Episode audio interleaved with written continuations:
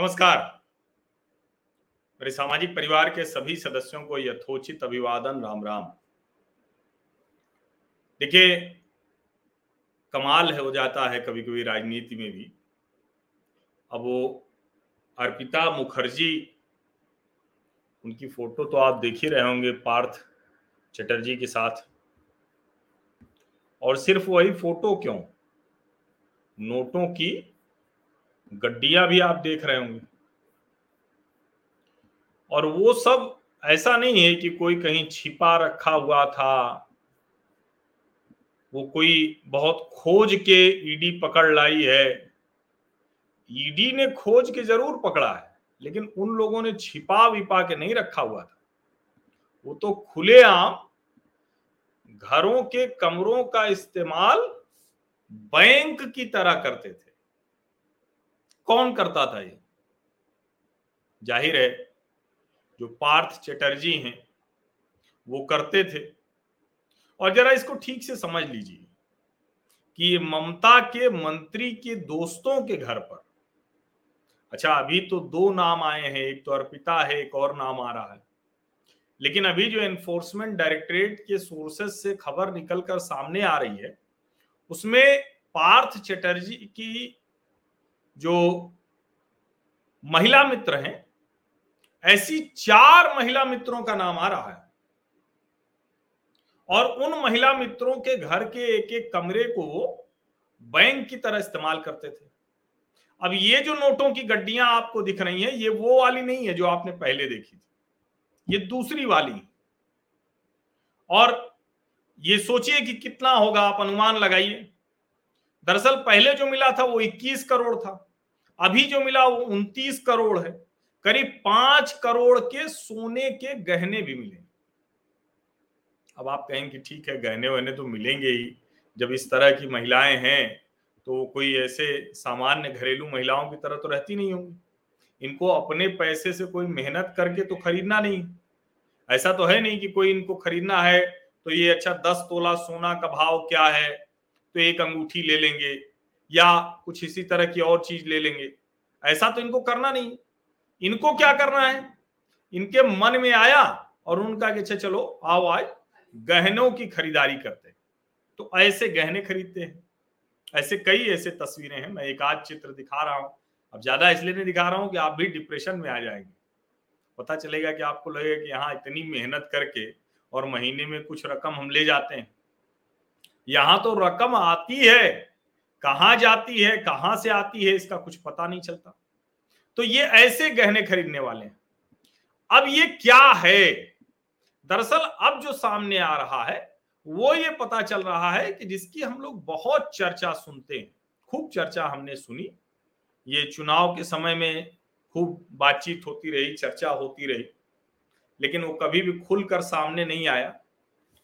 तो ये दरअसल ममता के मंत्री के दोस्तों के घर से मिल रही नकदी जो है, ये सरकारी कट मनी है। अब भले ही अभिषेक बनर्जी आज कह दें कि भैया हमारा क्या लेना देना, कह सकते हैं। लेकिन ये कट मनी है। इसके अलावा और कोई तरीका नहीं है कि ऐसे रकम मिले। इसके अलावा और कोई तरीका नहीं। अब तेईस जुलाई से पार्थ चटर्जी अरेस्ट हुए हैं। अर्पिता मुखर्जी भी हुई हैं और दोनों की तस्वीरें दोनों के बीच में जिस तरह का भरोसे वाला रिश्ता था, वो कोई बताने की ज़रूरत तो है नहीं।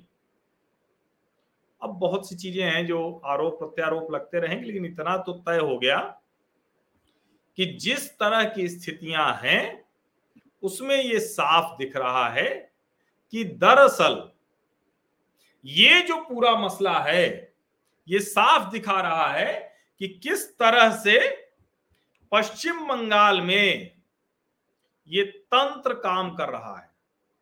कौन सा तंत्र?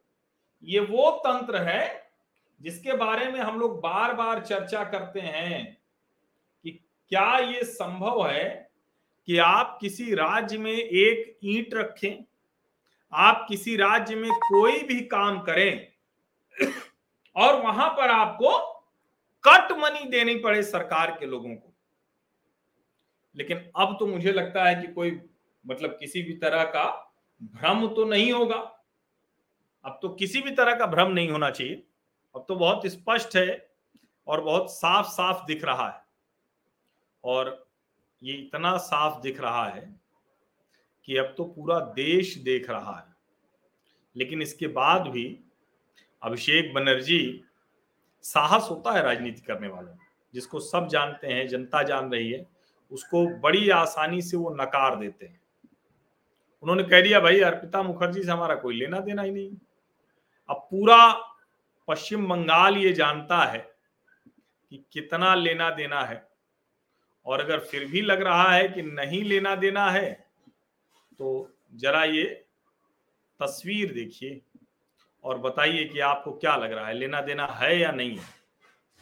ये वही मंत्री जी और उनकी सहयोगी की तस्वीर बताई जा रही है। अब मैं सब में बताई जा रही इसलिए कह देता हूँ कि भाई, राजनेता हैं, जाने कौन सा दंद फंद सब करें। और ऐसी कई मित्र हैं उनके पास, ऐसे कई मित्र हैं। एक आई अफसर के भी उसमें शामिल होने की बात कही जा रही इस पूरे रैकेट में। हालाँकि तो बहुत से ऐसे आई एस अफसर होंगे। लेकिन मेरा ये मानना है कि पहली बार देश को दिखा कि कैसे सरकारी जो तंत्र जब कट मनी वसूलता है, कमीशन वसूलता है, ऐसे नकदी, अवैध धन वसूलता है तो उसका कैसे इस्तेमाल होता है? लक्ष्मी जी का इतना अपमान मैंने तो अपने जीवन में नहीं देखा। इसके पहले भी पैसे पकड़े गए हैं। लेकिन लोग उसको छिपा के रखते थे, सहेज के रखते थे। यहाँ तो लगता है जैसे कि मशीन लगी रहती थी, गड्डी बनाई गई और फेंक दी गई कमरे में, फिर कोई आया तो उसने कहा अच्छा तीन गड्डी। तो उसने नोट किया, कोई छोटी पर्ची पर नोट करता होगा और दे देगा। ये देश देख पाया। और आप सोचिए, अगर इस तरह से कट मनी आ रही है, इस तरह से मंत्रियों के इलाके बटे हुए हैं इस तरह से जो मंत्री हैं वो अवैध धन रखते हैं। कल्पना कीजिए क्या हाल बंगाल के लोगों का हो रहा होगा। चाहे जो कुछ हो रहा हो, चाहे जो खबर आ रही वो सब इसके बाद की है। और इस तरह से जब अवैध धन आता है, काला धन आता है अनअकाउंटेड मनी आती है तो ज़ाहिर है कि उसके खर्च करने का तरीका भी एकदम अलग रहता है। ये भी ज़ाहिर है कि फिर तो ये लगता होगा अच्छा कोई भी काम करो, कितना भी बड़ा अपराध करो, पैसा दे दो। आप गलत करते हैं, मान लीजिए कि आप कहीं से कुछ कमा रहे हैं, कुछ गलत कर रहे हैं तो आपकी एक सीमा होगी। लेकिन यहाँ तो कोई सीमा ही नहीं कौन कितना पैसा लेके चुप हो जाएगा? तो आप इस कट मनी को जरा थोड़ा और अच्छे से समझिए। पूरे राज्य में जो बुरा करने वाले हैं, वो पैसे के दम से ऐसे दबा रहे हैं अच्छा करने वालों को कि उस राज्य में भला करने वालों की आवाज़ ही खत्म सी हो गई। पश्चिम बंगाल की बात मैं कर रहा हूँ। सोचिए आप। और ये कट मनी का तंत्र इतना खतरनाक बताया जाता है कि कई बार तो सत्ताधारी नेताओं से भी वसूली के लिए पहुँच जाते हैं। फिर बाद में बातचीत होती होगी कि भाई ये नहीं है, ये नहीं ये नहीं अच्छा चलो उससे बात करो। फलाना क्लब में फलाना जी बैठे हुए हैं। और अब तो हम लोग बंगाल के कई ऐसे नेताओं का नाम जान चुके हैं। चर्चा में आता है। पार्थ चटर्जी तो एक नाम है। बहुत नाम आते हैं चर्चा में कि इस इलाके में वो करते हैं, इस इलाके में वो करते हैं। कोई मंत्री है, कोई मेयर है, कोई कुछ है। पार्टी ऐसे ही चल रही है। तो अभी तक जो आरोप भर लगता था, अब वो आरोप स्थापित होता हुआ दिख रहा है। तो इसका क्या मतलब हुआ कि बुरे लोग ऐसा अच्छे लोगों को बंगाल में दबा कर बैठे हुए हैं कि वो अच्छे लोग कभी, जिसको कहते हैं ना कि फूल खिलना तो अच्छाई का फूल कभी नहीं खिलेगा। बुराई वाले सब कुचल देंगे। ऐसा कुछ होता रहेगा क्या? नहीं, मुझे लगता है ऐसा होगा नहीं। मुझे लगता है कि आज नहीं तो कल बंगाल के लोगों को ये बात ठीक से समझ में आएगी। जो कुछ नहीं थे, वो भ्रष्टाचार करके, इस तरह की चीज़ें करके, वो जाने क्या बन गए। अब अर्पिता मुखर्जी के बारे में मुझे जानकारी मिली, खबरों से ही मिली। कोई मेरा, न तो जेल में कोई जानने वाला है न अर्पिता मुखर्जी के यहाँ कोई जानने वाला है। खबर मिली कि वो कह रही कि भाई हमें हमें काजू, किशमिश, बादाम खाने को दो। समझ रहे हैं ना? काजू, किशमिश, बादाम खाने को दो। अब ये मतलब जो मैंने बात कही उससे जरा सोचिए कि वो कहाँ पहुँच गए हैं। वो जेल में ये चाह रही है। आदत है ना उसकी। तो क्या करें? उस आदत को ऐसे तो आसानी से नहीं कर सकते। और वहाँ पर जो कहा जाता है ना कि बंगाल की बहुतायत जनता बहुत गरीब है। उद्योग धंधे चौपट हो गए। ममता बनर्जी गौतम अडानी से एक तरह से कहें कि अपना बात करती रहती हैं, सब कुछ करते हैं। तो किसी तरह निवेश आ जाए और उनकी पार्टी के लोग टीवी पर बैठकर अंबानी अडानी करते रहते हैं, उनको गाली देते रहते हैं। बाद में हालाँकि माफ़ी भी मांग लेते हैं। तो ये सब चलता है। अब ऐसे में बंगाल का तो बुरा ही हो रहा है ना। और उसमें ये कट मनी का कल्चर तो क्या करें? लोगों को बताना पड़ रहा है। जो स्थिति है, उसमें अलग अलग लोग हैं। बंगाल को लेकर बड़ा जागरूक लोग भी हैं। उनको ये भी लगता है ना कि जिस तरह की स्थितियाँ हैं, उसमें बंगाल की बड़ी आलोचना होती है, वो बंगाल जो सब चीज़ में आगे था, कैसे उसको देखा जा रहा है। तो अंत में देखिए, सोचना, समझना और निर्णय लेना, वो बंगाल के लोगों को ही देखना पड़ेगा। यह बंगालियों को तय करना है। क्योंकि भाई देखिए, आप पार्टी वार्टी अपनी जगह है, सरकार वकार अपनी जगह है। लेकिन इस तरह का जिस राज्य में हो जाए ना तो वहाँ तो खतरनाक है फिर। तो पूरी तरह से देश, समाज, राज्य सब गड़बड़ हो जाता है। सोचिए जरा इसको। आप सभी का बहुत बहुत धन्यवाद। और एक साथी लिख रहे हैं कि आजकल आप वीडियो कम बना रहे हैं, कुछ अस्वस्थ हैं क्या? कतई अस्वस्थ नहीं पूरी तरह से स्वस्थ हूँ। लेकिन चूँकि